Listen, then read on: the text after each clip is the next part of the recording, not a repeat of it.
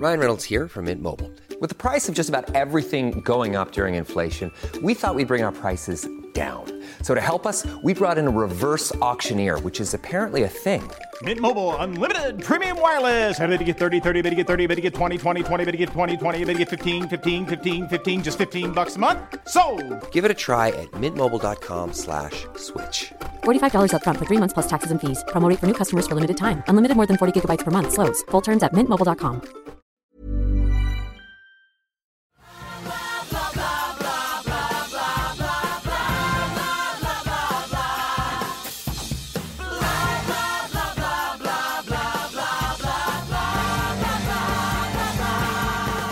Hi, everyone. Welcome to the Billboard on Broadway podcast. I am your host, Rebecca Milzoff, senior editor at Billboard and musical theater fan here. So one of the biggest reasons that this podcast exists in the first place is because now feels to me like this really exciting time when the worlds of musical theater and pop music are edging ever closer to each other and often overlapping in so many interesting ways. So I was especially excited to hear in early June that Warner Music Group created this new division called Arts Music, precisely to focus on signing, developing, and marketing artists and releases from outside the pop mainstream, including those from musical theater. And as part of the creation of the Arts Music Division, Warner entered this joint venture with a major theatrical music company called Chickaboom Ghostlight Records, which has put out so, so, so, so many major Broadway recordings uh, over the past many, many years. So those two developments coming from a major label group like Warner felt really encouraging to me, like this real declaration of confidence in the increasing significance of musical theater and its artists today. And one of those artists is my guest on today's podcast. Mandy Gonzalez is already really well known to Broadway audiences. She is part of the original tight-knit Lin-Manuel Miranda squad. She was the original Nina in In the Heights, and she's currently in Hamilton playing Angelica Schuyler. She is also the first artist to be launched on a new imprint under that Arts Music umbrella. Her album, which is called Fearless, uh, is out October twentieth, and it has a lead single written by who else? Lin-Manuel Miranda himself, um, along with contributions from writers ranging from Broadway's Tom Kitt to country powerhouse Jennifer Nettles. Mandy is about to sing some of those songs at the legendary Cafe Carlyle in New York, starting October twenty-fourth. So in advance of those shows, she came by to chat with me about what it was like to make this record and her career on Broadway, both in and outside of Hamilton. Every dollar, the first to go to college. I'm coming back home with my eyes on the horizon. Just me and the G W B. Asking G, Nina, what'll you be? Straighten the spine, smile for the neighbors. Everything's fine, everything's cool.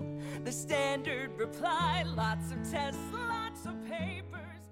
I'm so excited to meet you. You too. I've been a longtime fan Aww. Since In the Heights. Thank you. Um, and very excited about you are the first art- artist on this new Warner Music imprint. Yes. Um, and I would love to hear about how that happened for you in the first place. Well, how it happened for me, I'll start with the whole Fearless movement that kind of got started at the beginning of this year. Um, I use social media like everybody does all the time, and I decided that I really wanted to try to have a positive impact on social media, and I didn't know how I would do that, but I started to get a sense from the people that followed me that they were also looking to do something and have a sense of belonging and a, a place of connection where they could talk about things and feel safe and feel like they had um, people behind them. So I started this thing called hashtag Fearless Squad, and I posted a picture with my friends because I feel like everybody needs a Fearless Squad. I wouldn't be where I am without my Fearless Squad. I mean, don't you? Yes. And so, um, and it kind of just took off, and people started to post pictures of themselves with their Fearless Squad, their pets, um, their family, their friends, um, and then also asking how they can be a part of my Fearless Squad. So I started this movement, and I said that, you know, the movement is about is about you, and it's about um, there's no everybody can be a part of it. There's nobody that there's no rules where you can't be. The only thing you have to do is follow the squad rules, which are kind of um, simple, but when you think about it, they're really beautiful. It's like we look for the good, we embrace differences, we help each other when we fall, and we dream big. And so the Fearless Squad is kind of there to support you as you as you go along. And we talk about all different kinds of things. And so I I started this movement. I started to talk to the squad almost every day, um, check in with them, see how they're doing. And um, it's kind of continued to grow into this beautiful, beautiful thing. They've done me the um, Fearless Squad Mother, which I I have a five-year-old at home, so I feel like I'm I feel responsible enough to take on that, mm-hmm. uh, that leadership. And I started to do... Since I left Wicked, I've been doing a lot of concerts in New York at all different venues, like fifty-four Below, uh, Joe's Pub, and I love putting together putting together shows. And so I put together a show, a new show at uh, fifty-four Below this past year, and um, Kurt Deutsch came to the show, and I said, you know, Kurt, I really want to make an album. And we met and we started talking. And he said, I think this is something for the new label uh, at Warner. So let's go and meet with them. Um, I have an incredible producer, uh, Lou D'Ambrosio and Sandy Jacobs, who have come along with me throughout the beginning. And the first thing that Kurt said was, um, okay, who's going to produce this? What about Bill Sherman? And I know Bill because he did the orchestrations for, for In the Heights. And I'm very, um, he's a dear friend. He's like a brother. And so I called Bill and I said, Bill, I'm doing this album and I want you to produce it. And he said, yep, okay. and so um, and so it kind of started. And when Bill and I sat down to talk about what I wanted the album to be, I really wanted songs and feelings of, to express feelings that I was where I was at right now. And a lot of that was dealing with the Fearless Squad and being someone to to be a take on more of a leadership role and being someone to inspire. And so um, we decided to call the album Fearless and meet with different writers that I admired and that would kind of fit in this this theme for the album. And Bill said, I think we should call in and um, see if he will write. Because you can. Yeah. Um, who's another incredible friend and an artist, and uh, I feel so blessed to, to know him. But to call, let's call in and see if he'll write the title track um, called Fearless. And so that's how this whole thing started. And Warner and Lou and Sandy and Bill have kind of been rallying behind me ever since. But we put it all together, and we got some incredible songs, and then we um, we recorded it this summer, and, and now it's here, and now it's happening. So that's, long story short, that's pretty much how it all came to be. That's crazy. Well, I, I think that this new Arts Music imprint at Warner is such a great step towards recognizing that people from musical theater can sort of move into the pop realm more and have this wider audience. Did they talk to you at all about like what the goal was with the album, or did you just have carte blanche to do creatively whatever you wanted to? I really had, um, I'd say I creatively, I felt um, that Bill and I had worked so well together and collaborate so well together. So I felt like um, Warner was just kind of willing to to see where we would go and to support us. So I feel like as an artist, I've completely been supported by by Warner and by Lou and Sandy, and um, and that's such a blessing, I think, as an artist to have that that freedom, um, because it's music that was written by artists that I admire. But a lot of times when I sing those different artists, their music, I'm singing it from a character's point of view, and and this time it's from my point of view and and how what I'm feeling. Idea. I know, I know. So, um, and you know, my voice is different than than other characters that I play. So uh, I really just got to to open up my heart and be myself, and they were very, very supportive of that because that's really what they wanted. They're like, we're really interested in um, having a broader audience hear what. what you sound like as an artist. And so I think that it's interesting and it's so smart because um, there was a time, you know, when all pop music was from the theater. And I think that there's been a cultural shift, uh, especially with Hamilton, uh, where people are listening more to um, to musical theater on a daily basis. I see all different age groups uh, at the stage door every night. Um, when I leave, it takes me about thirty to forty-five minutes to sign autographs, which is incredible and not the norm. And so, and I hear from different people, oh, yeah, we just saw Dear Evan Hansen. We just saw uh, Willy Wonka. We just saw Waitress. And, you know, Sarah Bareilles wrote that show. So I think that there is definitely a shift happening. Um, you know, there's Duncan Sheik just play, played the Cafe Carlyle. It's um, mm-hmm. all of these different pop pop artists, and but it really it's about it's just about good music. People want to be moved and they want to be uplifted, and I think that to hear the what the artists are doing, these writers are doing um, in the theater world is so important. So I, I give props to Warner for that. Completely. I actually yeah. I spoke to Duncan a while ago about the um, Secret Life of Bees musical that he's working on. Yeah. And he was saying that for so many years he was just striving for like a radio audience, and now weirdly it feels like the widest audience he can have and the place where he can be most creative is in the theater. Oh, and that wow. is such a sort of unexpected thing, but I think that really speaks to it the does. possibility. It um, does. I yeah. mean, f- theaters. That's why I moved here from Los Angeles, because it was what I wanted to do, because it was a sense of uh, There's there is a sense of belonging in theater that you can't get anywhere else, and a sense of community. And so I wanted to be a part of that. And so I think other people that are watching these shows, that are listening, and, you know, because we're talking about the things that people are thinking about. And so I think they also want to be part of that that community that's like, hey, what do you think? Mm-hmm. So it's kind of uh, nice. And it's also inspiring to see um, all the young people that are also writing their own songs, you know, that tell me about it at the stage door. Like, oh, you know, I never thought that I could write a musical. And then I saw Hamilton, and now I'm going to write my story. And that's how it should be, you know. And imagine going to Hamilton and being like, I can do that too. I know. Well, I, I leave and I'm like, I will never do anything like this in my life. Well, I think that that's the power of, of the theater. And that's the power of good theater, is that it It transcends and it makes you dream, and it takes you to like all different kinds of places. We have these incredible um, matinees for um, for students in eleventh grade at public schools, and they can come and see the show for I think it's twenty dollars. I'm not sure, and um, it's the whole and it's a regular matinee, but the whole matinee is eleventh graders in uh, New York City. And the interesting thing is, is that they have to perform their own piece before they get to watch the show for their peers. And we also get to come and watch them and cheer them on. And it's extraordinary to see, like, what, you know, these young artists are writing and, you know, the support that their community is giving them. So it's it's totally inspiring. That's amazing. And yeah. there must be a lot of, like, singing along that you hear in the audience. Definitely. Definitely. But the funny thing is, is that it's it used to be where it's just, like, young young people like singing along, but now it's um young people and then their parents.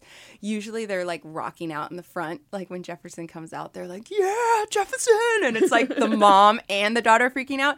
So um it's really it's a beautiful thing, and um you can't help but just kind of smile, because you can see them. I mean, they're right in the front, and if they're head bopping, it's like it's hard not to notice, but it's it's all ages that are coming to the theater, and it's really beautiful. Hamilton is definitely a, a rock concert experience. It is, right? Although I went to see um, School of Rock too, and that was I took so my daughter to that, and that was so much fun, and and that was like a rock concert, and at the end she was like, yeah, and we were both like, yeah, this is so great. And so um, I don't know, there's something about the theater right now, something about Broadway that's spilling out into uh, all cultures. So Yay, it's exciting. Broadway. Yeah, Broadway. Well, I want to talk a little bit about uh, Lin's song. Um, yeah. Did you, was that a collaborative experience writing it, or how did it kind of come together? Well, um, Bill and I had talked to Lin, and Lin said, of course, I'll, I'll write a song um, so generously. And, uh, and then he went, he had been in uh, Mary Poppins. Um, for a year, he'd been filming Mary Poppins, and then he was going on vacation to um, to Europe. So he said, I'll write it when I'm on vacation, because, um, you know, Lin just keeps going. Like, he's just this amazing artist whose mind just keeps working. And Never so I said, working. I know. And so I said, oh, oh, are you sure? Like, and he's like, yeah. And I said, well, let me tell you what Fearless means to me. And uh, I told him about uh, the Fearless Squad and how much I care about all the people in that. And then I told him about how my parents met and how my father was uh, drafted to Vietnam when he was eighteen. My father was grew up as a migrant worker, um, and they followed the crop all through the United States. They settled in California, and uh, he worked in the fields until he was eighteen and drafted to Vietnam. And my mom was a Jewish girl from the Valley um, who... had a love of people and wanted to join the Peace Corps, and her parents said absolutely not. And uh, so she decided that the way, I guess there was some organization that was saying if you want to have a pen pal in Vietnam um, to write to a soldier, you could do that. And so she wrote to my father, and uh, they fell in love through the the letters through his year in Vietnam. And so when he came back, he went back to um, Reedley, California, where he's from, and he realized that it wasn't where he belonged anymore. So he got in his car and he drove and he showed up on my mom's doorstep. And my grandparents were not happy because he was from a different culture. And uh, it was just so different. And so my mom really did have to decide, um, not in that moment, but they fell in love. You know, she, my dad is such a handsome man, like, and my mom's so beautiful, like, you know, it's th- a lot of grand gestures. It is, it is, it is. So, um, so they fell in love, and uh, her, her parents uh, said absolutely not, and um, they got married, they eloped, and they had us. And my dad, being um, such an open-hearted person, he said that, you know, we have to make peace with your parents, and so they did. And so I grew up with my grand. both sets of grandparents loving us unconditionally, but it was because of their uh, fearlessness that really uh, allowed me to even be here. So I I told Lynn that story, and he was like, whoa, that's a great story. And I was like, I know. And I'm like, and it's true. And I hope that when people hear that story in the song, because um, I talk a lot in the beginning about this is what, you know, the world can do to you, is kind of box you in and make you feel like you have to be this or that. And then I tell the story about my parents, who also felt that way, but through their fearlessness and, and fight, they uh, found their way out. And so I hope that people also feel like through their story that they can find their way out and uh, follow their heart. So, yeah, so that's, uh, you know, within two weeks, like, Lynn wrote me that song. And I was like, this is amazing. And Bill and I were like, this is amazing. Oh, my God.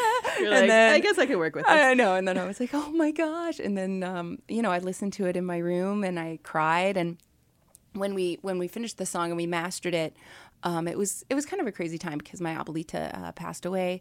And she's was in uh, Fresno, California. And so I was driving with my parents from Los Angeles. It takes about five hours to get there. And you drive through um all the different fields. So you drive through the orange orchards and the grapevine and everything like that. And as I was driving up, um, I said, you guys, I really want to play you this song. And so I put it on. And I was like a kid. Like, I was in the middle seat. Um, my parents were in the front. And they just looked at each other and held hands. And m- my dad is a man of few words. And he said, that's our story. And I said, yep, that's your story. And so wow. I'm so honored that their story is going to live on forever. So um, because it is a love story that will never be forgotten. I mean, they've been together now forty-five years. And uh, it's kind of crazy, yeah. Oh, moment. Yeah, no. Well, I, w- I was really intrigued by sort of the sound of it because mm. to me, I feel like very often a person from musical theater makes an album and, uh, you know, it can either sound very theatrical still or mm-hmm. it can sound like, well, this is going for like a Celine Dion kind of sound or an X kind right, of sound. Right. And it was very, I mean, to your credit, I think it, it's hard to say like, oh, well, she's going for X. And oh, I think you. that I think also even it doesn't necessarily sound immediately like a Lin-Manuel Miranda song. Like there, Thanks. I think there are certain chord progressions that you're like, oh, that's a Lin thing. Yeah, yeah, yeah. But um, well, Lin it, wrote it especially for me. And he was like, I think there's about five um, different chords that it goes to that it, it just keeps going up. Yeah, um, yeah, yeah. He I was, was like, say, that's it's not for... like a traditional pop song structure. Yeah, either. And he's like, that's for the beast, and um, you know, and he he says that he says that now, but um, but thank you for that. It was really important to me to really have have my sound on the album, and uh, to also allow other theater performers that are making albums to say, oh, like I want. I can do my own sound and I can have, it doesn't have to, you don't have to be boxed in and feel like, well, I'm a theater performer, therefore I have to sound like this, or I have to, I have to do this song or that song. It's like, no, you can be yourself and you can be embraced by a big record company, and um, if you have a producer that's behind you that that knows you really well, like Bill knows me really well. So there were times where he'd be like, oh, I don't believe you. And I'm like, oh, right, because I went into a different place there. So mm-hmm. I can't wait for you to hear the whole album, because it's really, I think every song, um, it, they're so different because the writing is, is so different. The the writers are so different. But every song is, I think, a trajectory in, in my life and where it's at right now, because it's my same sound. So mm-hmm. I hear that sound in all of and all of the uh, the tracks. So I'm really excited for people to hear the whole thing and, and kind of see where it's at. I mean, I'm singing a Tom Kitt song, which is a dream. Very cool. Yeah. Um, because he's one of my favorite writers. And I know him really well. And I know um, Rita, his wife, really well. But when I was when I approached him about doing a song for the album, I kind of felt like I had to pitch him. So, um, which means I had to sell it. So I took him to Joe Allen's, where... Um, you know, it's kind of nice. Like, the food's a little bit more pricey. And um, I was like, order whatever you want. Like, you know, and then I said, so, Tom, like, you know, I'm putting together this album. And, and then I was done. He's like, you know, you really don't have to pitch me. Like, I, of course, I'll write you a song. Thanks for dinner. But... I know. He's like, thanks for dinner. But of course, Mandy, I'll write you a song. I was like, oh, my gosh, thank you so much. And, and uh, because I, it is. It's like a dream, like Jennifer Nettles. And to be able to sing with Chris Jackson again, it was like... Well, oh. those were a couple of things I wanted to ask you oh, about. Sorry, first yeah, yeah. about, yeah, first yeah. about Chris. You have a duet with him. I do. And, I mean, your relationship goes back to In the Heights, it where does. You sang many duets together. Yeah. Um. So tell me a bit about that song. Uh, Life is Sweet was written by uh, Jennifer Nettles and Bill Sherman. And when I was putting together um, the album and the album ideas, uh, Bill sent me that song and said, what do you think about this song? I said, oh, this song is awesome. Like, I love it so much. Like, who wrote it? And he's like, um, I did. uh, me and Jennifer Nettles, and we want you to sing it. And I said, oh, this would be so great. And Bill said, what about singing it with Chris? And I said, that would be a dream. And so we called Chris, same way we called Lynn, and we said, you know, Chris, we have this song. Um, would you come in and, and sing it and put your incredible voice on it and make some magic? And he said, yep. Okay. And it was, anytime I sing with Chris is like, I feel like I'm home, because I know him, I know his voice so well, and um, we follow each other really well. There's no question of, now we're going to make this turn, or now we're going to go this way um, with the emotion. It's like, we're just in sync. And I think that just comes from our collaboration from for so long. I mean, I've known him since our first reading of In the Heights, which was like two thousand four.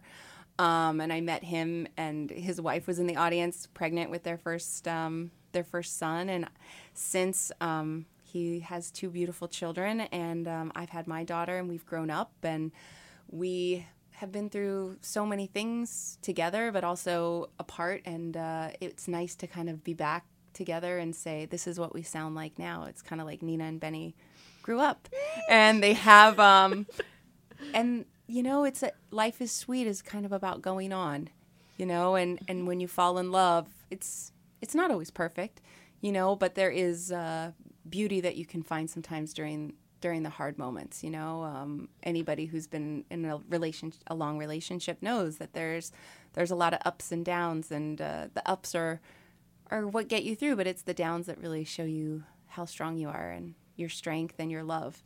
So um, I think that there was nobody else to express that song with than, than Chris Jackson, cause, um, because I I just know him so well, because he's Benny. And that's just how it is.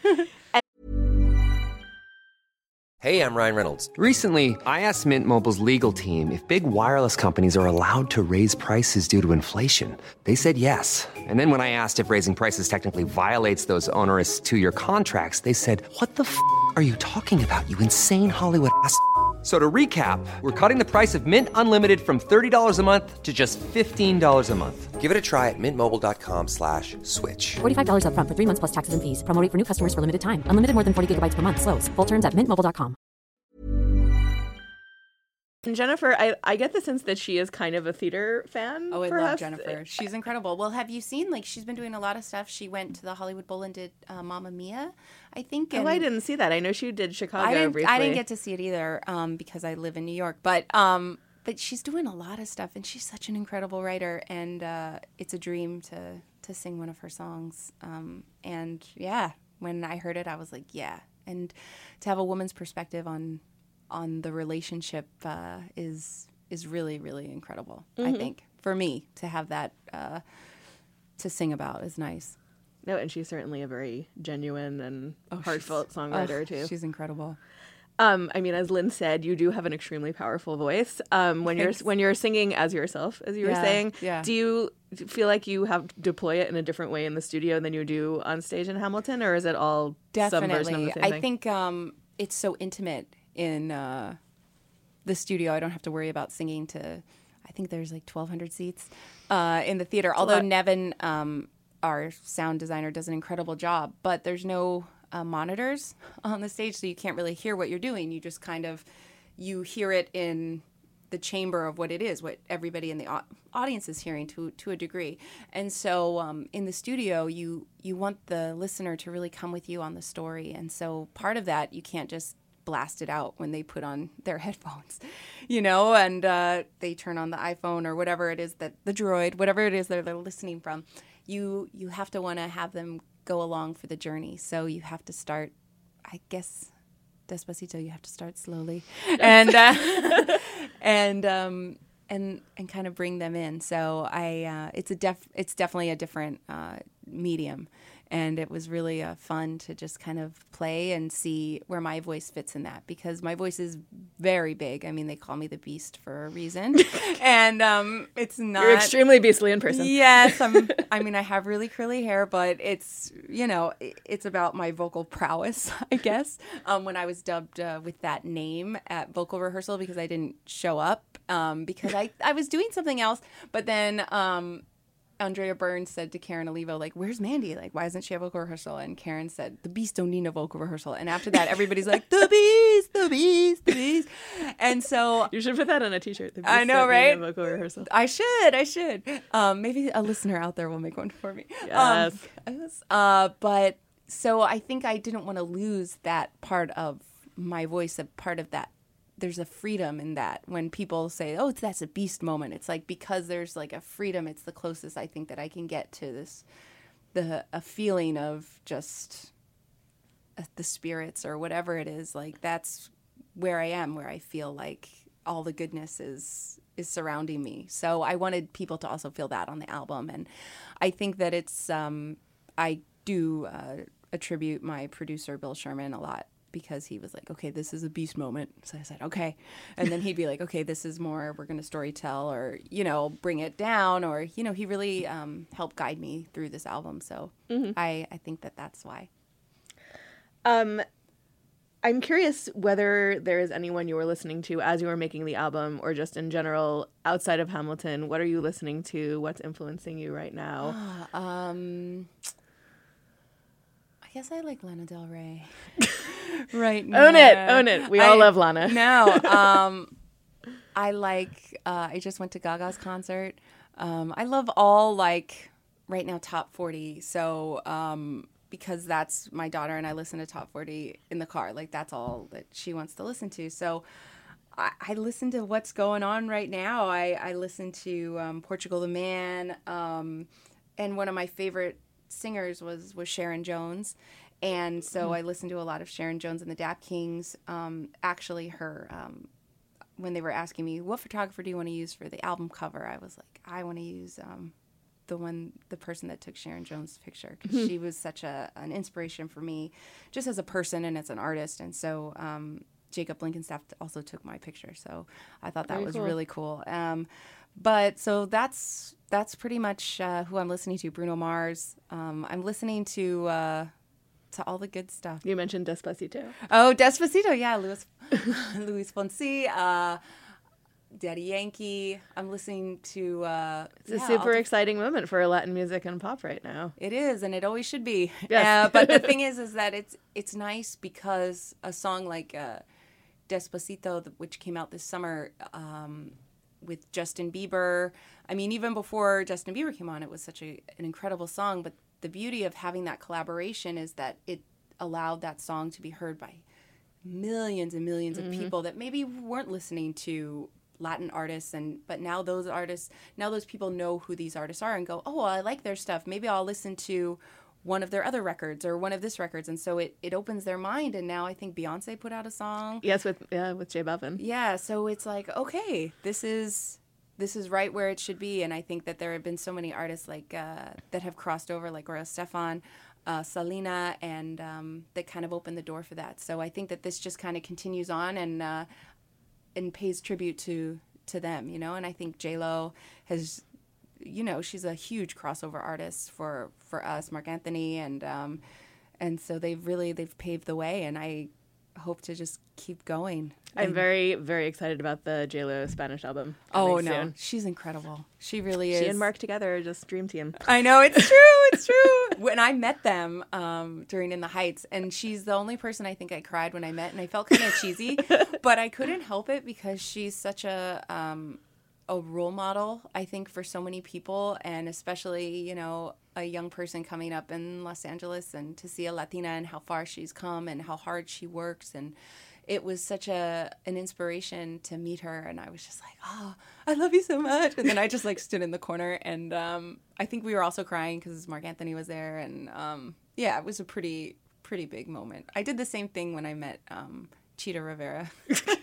That because makes sense. These, I would I would fall apart meeting Cheetah too. Well, because these are legends and um, that have opened the door for so many artists. And, you know, J-Lo, I mean, she's done it all. You know, she had a clothing line. She um, it's when I first started uh, my first job out of out of school. I left school early. Um, I was at CalArts, and I got a job as a background singer for Bette Midler.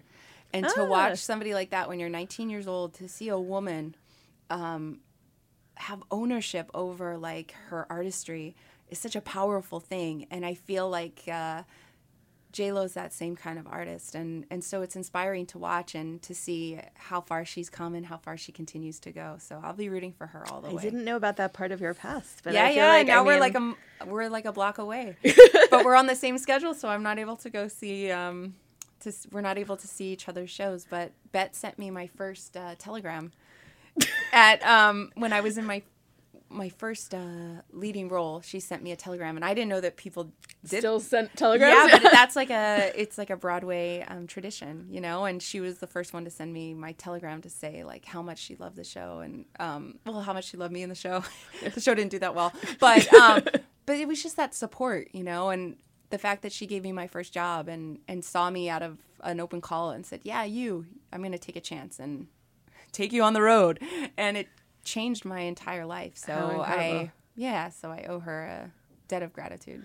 Very cool. And now yeah. you're now you're curly-haired ladies on Broadway together. That's right. It's very true.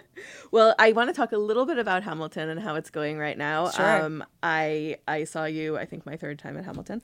Um, That's okay.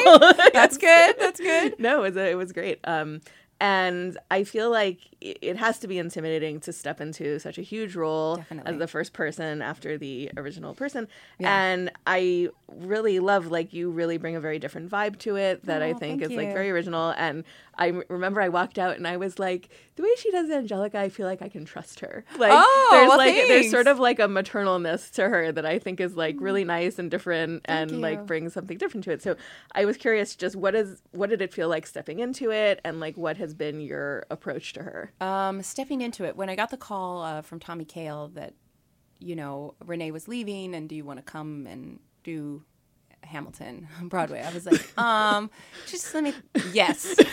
And uh, I remember running to, my husband was home and I ran and I was ah! like, we just screamed. Um, but I think the brilliance of Tommy is that he can put together a company that he knows is going to work really well together. Um, Javi and I uh, started together at In the Heights.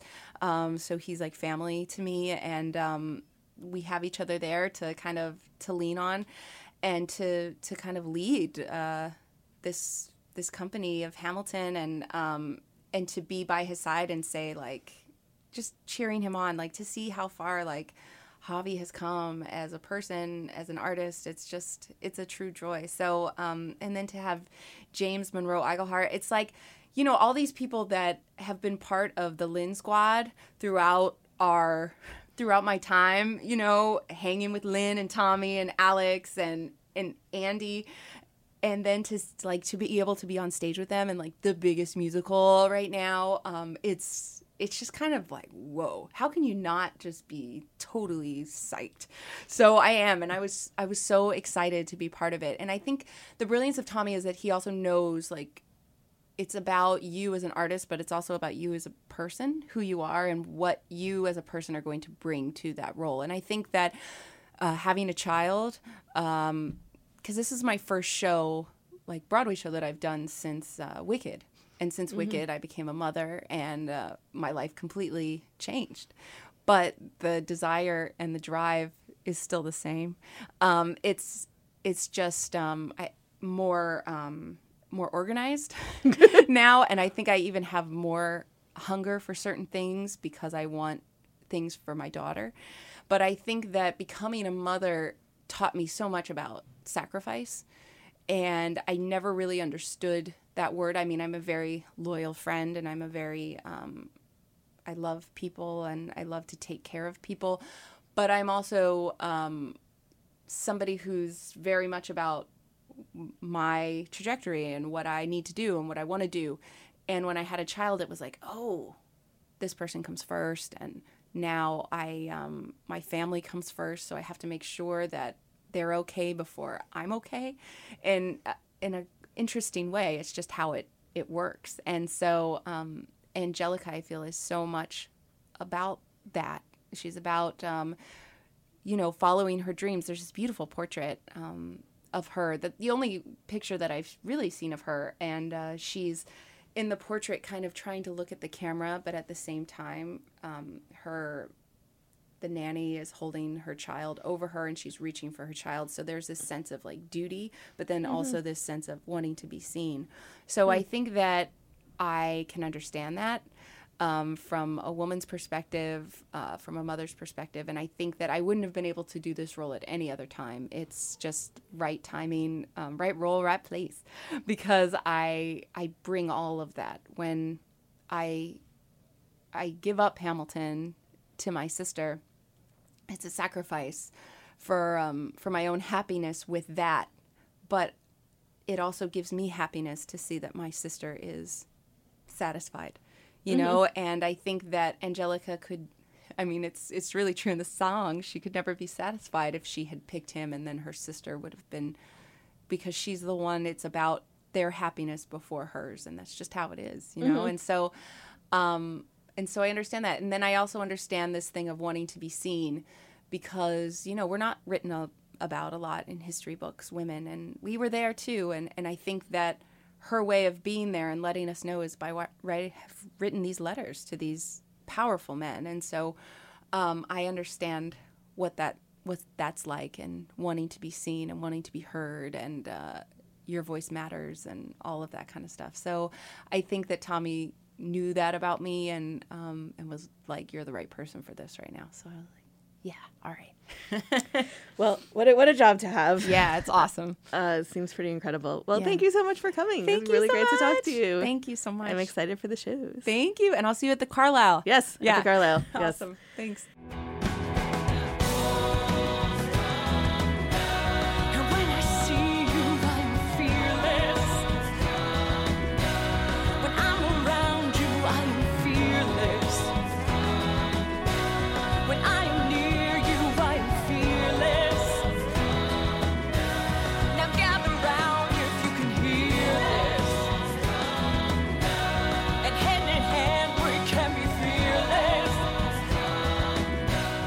You can download Mandy Gonzalez's first single, Fearless, now, and her album of the same name, again, will be out October twentieth. And if you're in New York and would like to hear Mandy live, she will be singing at the Cafe Carlyle October twenty-fourth through November fourth. If you're a fan of the Billboard on Broadway podcast, please subscribe and give us lots of nice stars and reviews on iTunes. And if you'd like to tweet at me, I'm at Rebecca Milzoff. You can use the hashtag Billboard on Broadway. And hope to have you back next week.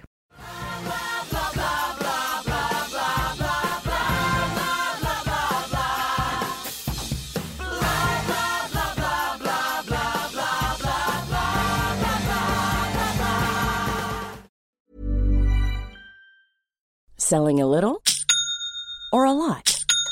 Shopify helps you do your thing however you cha-ching. Shopify is the global commerce platform that helps you sell at every stage of your business. From the launch your online shop stage to the first real-life store stage, all the way to the did we just hit a million orders stage. Shopify is there to help you grow. Shopify helps you turn browsers into buyers with the internet's best converting checkout. thirty-six percent better on average compared to other leading commerce platforms. Because businesses that grow, grow with Shopify. Get a one dollar per month trial period at shopify dot com slash work. Shopify dot com slash work.